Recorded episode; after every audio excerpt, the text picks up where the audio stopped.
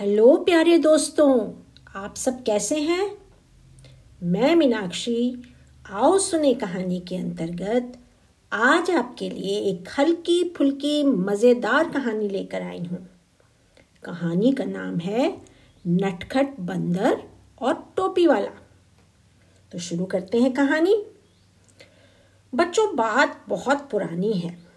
एक टोपी वाला था। टोपी वाला जानते हो? कैप सेलर, जो टोपियाँ बेचता है। पुराने समय में मॉल तो होते नहीं थे, इसलिए जिन लोगों को अपनी चीज़ें बेचनी होती थी, वो गाँव गाँव जाकर अपना सामान बेचा करते थे। तो ऐसे ही एक टोपी वाला था, जो रोज सुबह उठता, अपना टोपियों का बैग उठाता और टोपियाँ बेचने के लिए निकल पड़ता। उसे कई मील पैदल भी चलना पड़ता था। एक दिन एक गाँव जाता तो दूसरे दिन दूसरे गाँव में जाता और टोपियाँ बेचता। इसी तरह एक दिन वो एक गाँव में पहुँचा। फेस्टिवल का समय था तो सब बच्चे नई टोपी खरीदना चाहते थे। उसको देखते ही बच्चे दौड़े और उसे चारों तरफ़ से घेर लिया। रंग बिरंगी टोपियाँ देखकर बच्चे अपने माँ बाप से टोपी खरीदने के लिए जिद करने लगे। हम भी टोपी लेंगे, हम भी टोपी लेंगे। टोपी वाले के पास सब तरह की टोपियाँ थीं। कोई गोल थी तो कोई लंबी थी, कोई तिरछी थी।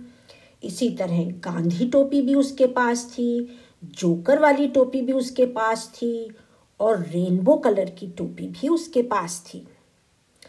उस दिन टोपी वाले की खूब सारी टोपियाँ बिकी और बहुत सा पैसा उसे मिला। अपनी बच्ची कुची टोपियों को थैले में रखकर वो खुशी खुशी घर लौटने लगा। दोपहर का समय था और उसे भूख भी लगाई थी। उसने सोचा, गाँव से बाहर निकलकर किसी हरे भरे पेड़ के नीचे बैठकर खाना खा लेता हूँ। पेट भी भर जाएगा और थोड़ा आराम भी कर लूँगा। उसका मन बड़ा खुश था कि आज अच्छी कमाई हुई है। घर जाकर पत्नी को, बीवी को बताऊँगा तो वो भी खुश हो जाएगी। कुछ ही दूरी पर उसे नीम का एक बड़ा सा पेड़ दिखाई दिया, जिसकी ब्रांचेस दूर दूर तक फैली हुई थी। उसने सोचा, ये जगह ठीक है।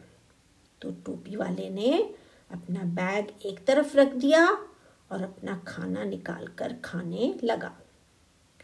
पराठे, आलू की सब्ज़ी और उसके साथ अचार, जैसे ही उसने अपना टिफ़िन खोला, उसकी तो भूख और बढ़ गई और उसने पेट भर के खाना खा लिया। खाना खाते ही उसको नींद आने लगी। उसने सोचा एक छोटी सी झपकी ले लूँ, थोड़ी देर सो लूँ, फिर घर जाऊँगा।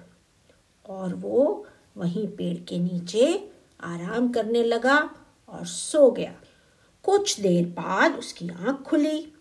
उसने अपनी टोपी ठीक की और थैला उठाने लगा। पर ये क्या? उसका बैग तो एक तरफ़ पड़ा था और उसमें एक भी टोपी नहीं थी। सारी टोपियाँ गायब टोपी वाला घबरा गया। कहाँ गई मेरी सारी टोपियाँ? उसने अपने लेफ़्ट में देखा, फिर उसने अपने राइट में देखा, फिर उसने पीछे देखा, पर कहीं कुछ नहीं था। फिर उसने ऊपर की तरफ़ देखा। तो क्या देखा जानते हो बच्चों? पेड़ पर बंदर उसकी टोपियाँ पहने बैठे हुए थे। टोपी वाले ने एक लकड़ी उठाई और उन्हें नीचे उतारने की कोशिश करने लगा। पर बंदर कभी इस डाली पर कूदते तो कभी उस डाली पर छलांग लगाते।